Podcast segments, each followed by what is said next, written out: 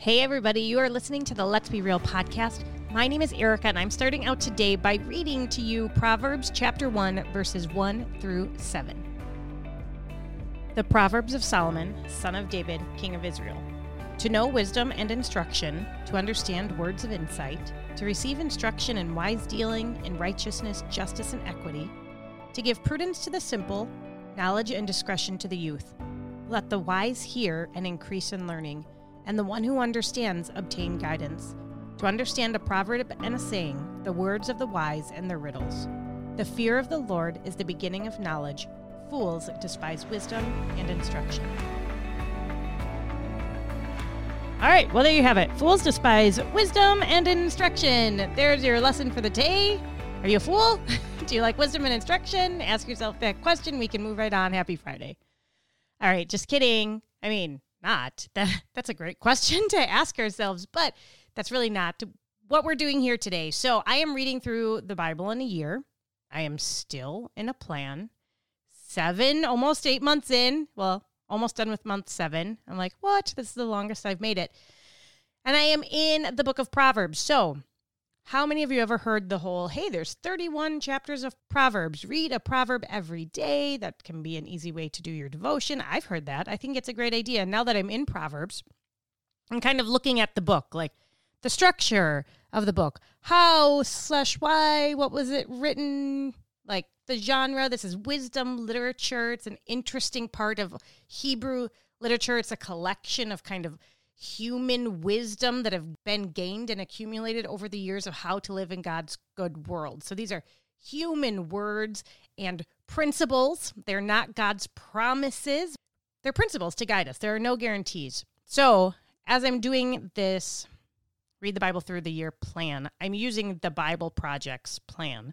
And at the beginning of every book, they have a devotional video to kind of explain the layout of the video. And I thought it was pretty interesting. So while we might take a couple weeks to talk about Proverbs and maybe some interesting ones in there and some lessons that we can pull from the book, I thought I would just start with the introduction, which was the first seven verses that I just read you. It links King Solomon to the book of Proverbs. However, not every part of Proverbs, not every word is written by Solomon.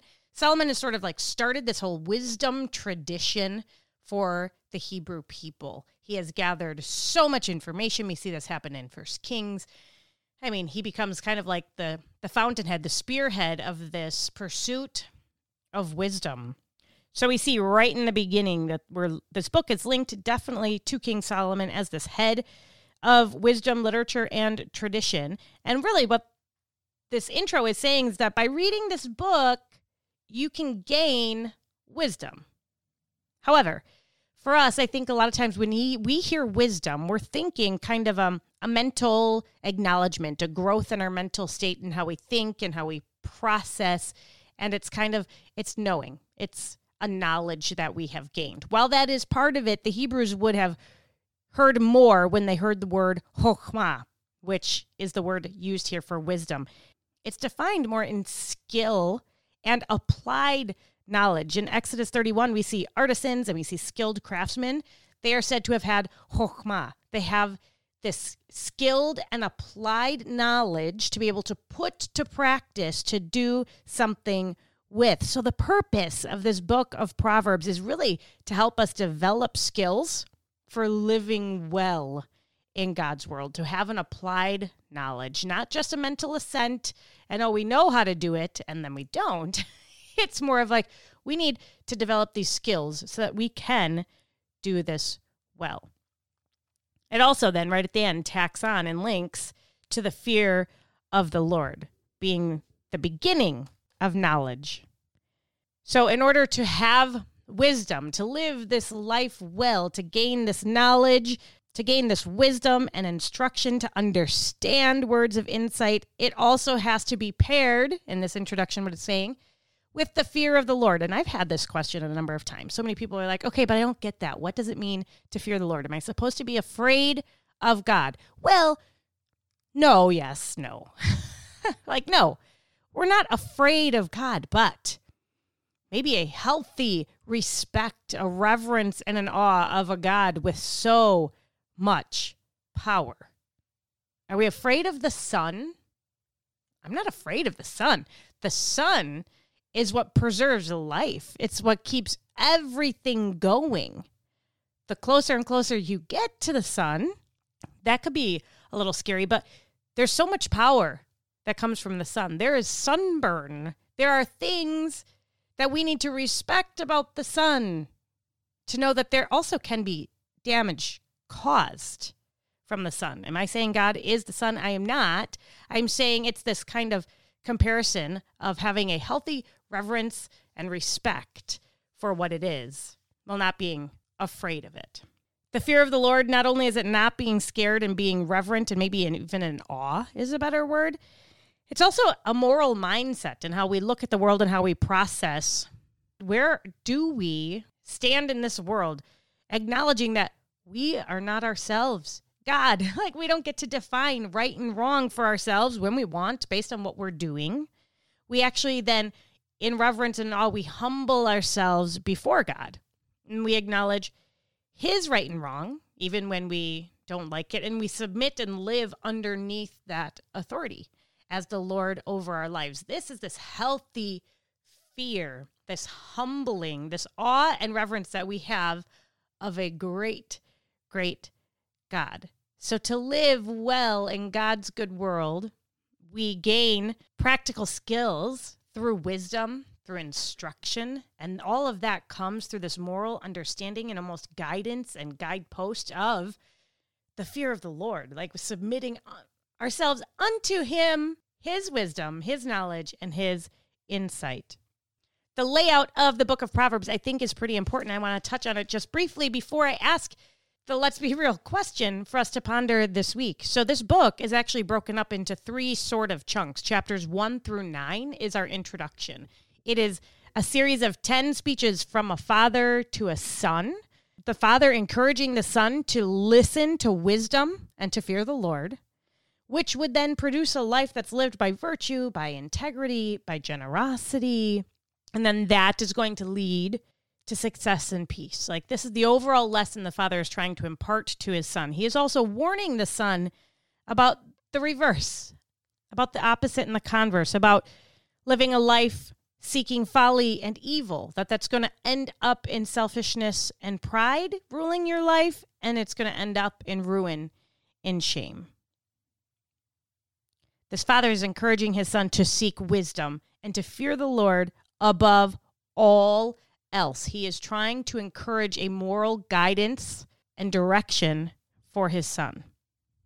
In the midst of those 10 letters, we see four poems from, quote, Lady Wisdom. She's calling out to humanity. We see one in chapter 1, verses 20 to 33. We see another in chapter 3, verses 13 to 20. All of chapter 8 is one, and the last chapter 9. Then we get into chapters 10 through 29, which is the actual Proverbs, the short little sayings of wisdom. Before we get to the con- conclusion in chapter 30 and 31, which we'll talk about at another time. We're not even going to get into the short proverb verses. I want to stay here just on this introduction in the first seven verses. I want us to really think about the beautiful literature and the metaphor of this father calling out to his son saying, Heed my instructions, listen to my instructions, and it will go well with you. He is telling him, You need to seek wisdom and instruction and knowledge above all else while you simultaneously fear the Lord. I think it would be fair to say that we all do desire wisdom. I think we would at least all affirm that, right? Like, yes, I want wisdom. Thank you. I think we would all like to develop practical skills to help us live well underneath the authority of the Lord in this life. I think we'd all want that. And I think we all know that we need that. I am keenly aware of times in my life where I'm not too worried about it, that I'm not really looking for additional instruction, where I think that I have enough wisdom stored up to get me through this next thing. And honestly, it's not that I'm sitting there thinking those thoughts. I'm being very honest with you that that is just probably my assumptions and my attitude and my default mindset is to be like, okay, now I I got this. And I can say that because I know that I don't always go running to the word looking for answers of how to move forward, of how to live well in this life. I think a lot of us probably don't. I don't know that it's always our first inclination, but it's about the principles that are learned in God's word to help guide us into making these wise decisions as we move through this life. Because guess what? My dog might be pregnant. I don't know. And I'm like, shoot, should I? Do I need to be feeding her different? Does she take prenatal vitamins? What do I do? So, what did I do? I didn't go to God's word. I went to Google and I looked it up and then I went to Amazon and I ordered it and it should be here in 12 hours, right? like there are things that we use the principles of God's word to encourage us as we move forward. One of those being to seek knowledge, instruction, and truth, to humble ourselves in ways when we don't know how to do something or we're in a situation that we don't know what to do. You go and you seek out knowledge and truth. So, my question for us to think on and wrestle with today how much do we each in our own lives value knowledge, wisdom, insight, and understanding? How hard do we chase that? How hard do we seek after that? Or are we kind of winging it? are we winging this whole life? How about fearing the Lord? Do you find yourself in a place of awe and reverence of who God is, how big He is, and how small we are, a place of humbling yourself before an Almighty God. How often do you find yourself there? I know for me, a lot of times it's those videos of the universe and how big it is. Have you seen the camera that is now on the Hubble? No, where is it? On the International Space Station, looking out even further. And they're sending back images that are have never been seen, they are phenomenal. And if it doesn't make you sit in awe and reverence of a God who has created all of that, there's so much out there that human eye has never seen nor never will. If that doesn't put you in a place of just reverence and awe and feeling absolutely tiny, I don't know what will. It does it to me every single time. But how how long does that feeling last? How long does that reverence and that awe continue throughout my day and then how often does it happen throughout my year? That I am just humbled before such an almighty God. It lasts until I put my little self back on my little throne and operate my day under my own little authority, right? And then I was like, ah, okay. Put yourself back into the moral position that you believe in, Erica, underneath the moral authority of God and not yourself. Seek after wisdom. Erica, how much are you digging in to the word and really letting it soak? When are you meditating on it? When are you letting it just seep into every part of your body, being, thought, and emotion so that it changes you? Not as often as I would like to admit. I can take in a lot of knowledge. I can listen to a lot of podcasts and sermons, and I can listen to my audio Bible, which I do, but it doesn't always just soak in. I don't often meditate. I I'm a fast mover. I like my checklists. I go from one thing to the next to the next to really fight for a gaining in wisdom and knowledge and instruction for me. It is a battle to be sitting and to be still with God's word, to pour over it. I've been feeling this conviction, not only for myself, but for all of us that call God our Father and we are his children, to be sitting with him intentionally and attentively in his word. Oh, but life is so busy and it is so hard. So, like the father encouraging his son in these first nine chapters, it has challenged and encouraged me that I would like to share and challenge and encourage you. Seek to know wisdom and instruction, to understand words of insight, to receive instruction in wise dealing, in righteousness, justice, and equity, to give prudence to the simple, knowledge and discretion to the youth. Let the wise hear and increase in learning, and the one who understands obtain guidance, to understand a proverb and a saying, the words of the wise and the riddles the fear of the Lord is the beginning of knowledge. Fools despise wisdom and instruction? Do you fear the Lord? How hungry are you for knowledge, wisdom, and understanding? That's the question to ponder this week. Let's be real with ourselves. How much how much do we really know? How much do we really care to know? How hard do we fight for wisdom and knowledge to apply it to our lives and to live this life well while fearing the Lord? The process is simple, yet the act can be such a challenge.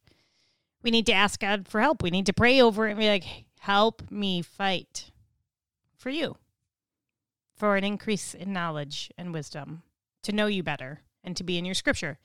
Sometimes we need people for that. It can be really hard to do it alone, and sometimes the accountability of a group is exactly what we need. I'm going to be starting this fall an in person group where we can really just get into the word together, to dig deep, to increase in knowledge, getting to know God and who He is better. We're going to look at the attributes of God. We're going to look at scripture as a whole. There's a lot of great studies out there for us to do, a lot of great discussions to be had. So stay tuned if you would like a group to come of women, I should say, to come together and to grow in knowledge and to dig deep. An opportunity that's coming up is the Women's Retreat, end of September, 23rd to 25th. There are still spots open. We're going to be talking about spiritual warfare. We're going to learn and gain knowledge of what scripture has to say about spiritual warfare. What is it? And how do we fight that fight. Join us for that. Go to the website, ericamconner.com, click on the Let the Women Retreat tab. There's information on both Instagram and Facebook. Feel free to reach out to me through email, social media, the website, ask questions. I hope you can join us for one of those things. There will be opportunities throughout the year as well. Stay tuned. We'll talk about some more Proverbs next week. Have a great one. We'll talk to you soon.